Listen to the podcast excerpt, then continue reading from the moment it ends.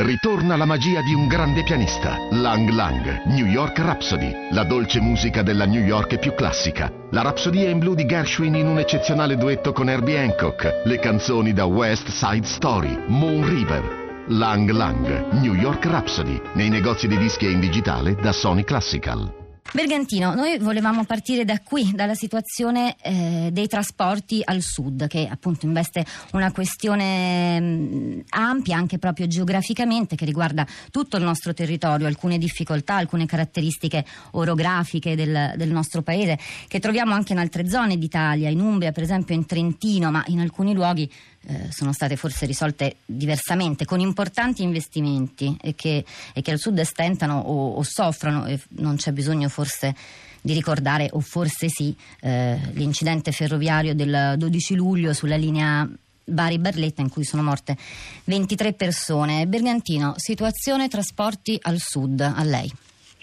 Certo, la situazione dei trasporti al sud è oggettivamente una, criticità per lo sviluppo dell'intero paese. Siamo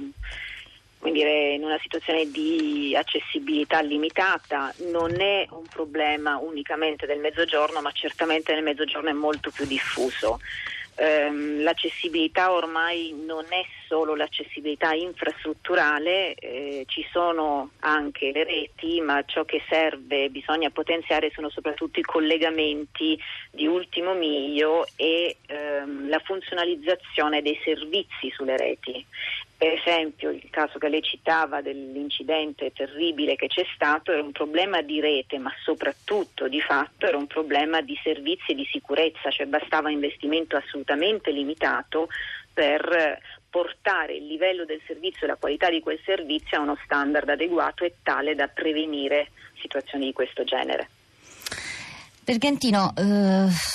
leggo dal, dal, nostro blog, la città di Radio 3, eh, che anche in questi minuti viene aggiornato da Florinda Fiamma. Abbiamo pubblicato un primo eh, materiale. Eh, Ferrovie dello Stato a Matera occorrerebbero 225 milioni di euro per eh, modernare e beh, diciamo, insomma, attivare questa linea. Bergantino, le,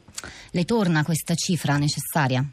225 milioni di euro? Guardi, eh, in questo momento eh, il Ministero sta investendo moltissimo sulla review dei progetti. Ci stiamo rendendo conto che ci sono opere che prevedono dei costi che sono assolutamente non comparabili con costi che vengono sostenuti in altre parti dell'Europa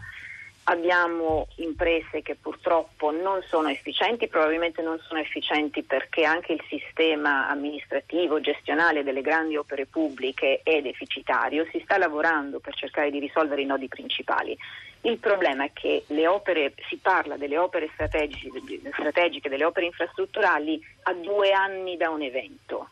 il problema di Matera, dell'accessibilità di Matera e del mezzogiorno in generale è un problema che è noto da anni, sono stati fatti investimenti, sono stati spesi soldi, il problema è proprio quello che non, non, non è che non ci sono stati investimenti, che questi investimenti non sono stati efficaci, non sono stati diretti a realizzare le opere.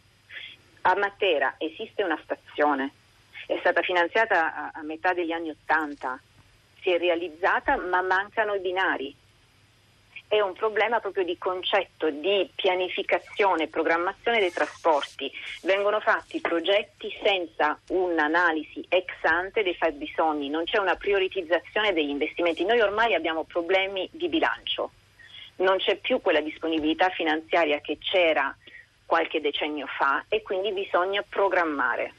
ma bisogna programmare per tempo, cioè sul, sul, lato infrastrutture noi non abbiamo la programmazione di, medio, di breve e medio periodo, dobbiamo avere una programmazione di lungo periodo, ma se non si parte, anche se questa programmazione di lungo periodo non consente di fare il rib cutting, cioè non si, non, non si tagliano i nastri quando si fa programmazione di lungo periodo, ma bisogna farlo, bisogna farlo in maniera integrata a tutti i livelli territoriali, dal comune alla regione al ministero. Devo dire rispetto alla, all'importanza che può avere la rete infrastrutturale in termini di accessibilità turistica, e, e, diciamo, in qualche modo il protocollo d'intesa che è stato appena firmato tra il Ministero dei Trasporti, il MIBACT e le regioni coinvolte eh, può, può, costituire un primo passo, ma ci vuole una, un'attività molto, molto strutturata di programmazione. Bergantino, lei prima diceva non si può guardare soltanto al, al grande evento eh, tra due anni, il grande evento è mm, il 2019 quando appunto eh, Matera, città della cultura, eh, celebrerà eh, questa importante occasione. Mm, e sono diversi anni però che si lavora a, sì. a, questo progetto, anni che sono anche serviti appunto a, a, a migliorare e sviluppare la situazione non solo dei trasporti, non solo intorno a Matera, ma insomma ehm, qualche indotto, eh, qualche nuovo equilibrio è stato portato. Secondo lei questa occasione del grande evento, eh, prima lo ha, lo ha, solo accennato, ma è una, è una possibilità da sfruttare? Assolutamente, perché accende il faro quindi è fondamentale riuscire a sfruttarla ha oggettivamente portato a una serie di miglioramenti in termini di accessibilità eh, del, della, della, zona perché ci sono stati una serie di interventi sui servizi di collegamento, quindi pensiamo a Italo, pensiamo a Trenitalia che hanno istituito finalmente, cioè mi chiedo perché non erano istituiti anche, non sono stati istituiti prima, una serie di collegamenti sostitutivi del traffico su rotaia, ma certamente non si può pensare di eh, non programmare eh, le attività sulle infrastrutture con decenni di anticipo rispetto a un grande evento. Matera adesso è sede di questo grande evento, ma Matera è sempre stato un grandissimo contenitore culturale per tutto il mezzogiorno, un volano di crescita per una regione che potrebbe davvero puntare su quello per creare uno sviluppo diffuso sul suo territorio. Allora è giusto utilizzare Matera 2019 per attirare l'attenzione sul problema, ma il problema è che non si deve poi spegnere questa attenzione nel momento in cui finisce Matera 2019, cioè bisogna cer- puntare i piedi e programmare richiedere investimenti infrastrutturali, ma questo non è per esempio si parla molto del nuovo aeroporto in Basilicata, ma come possiamo pensare di avere un nuovo aeroporto adesso in Basilicata? Bisogna rendere intanto funzionale quello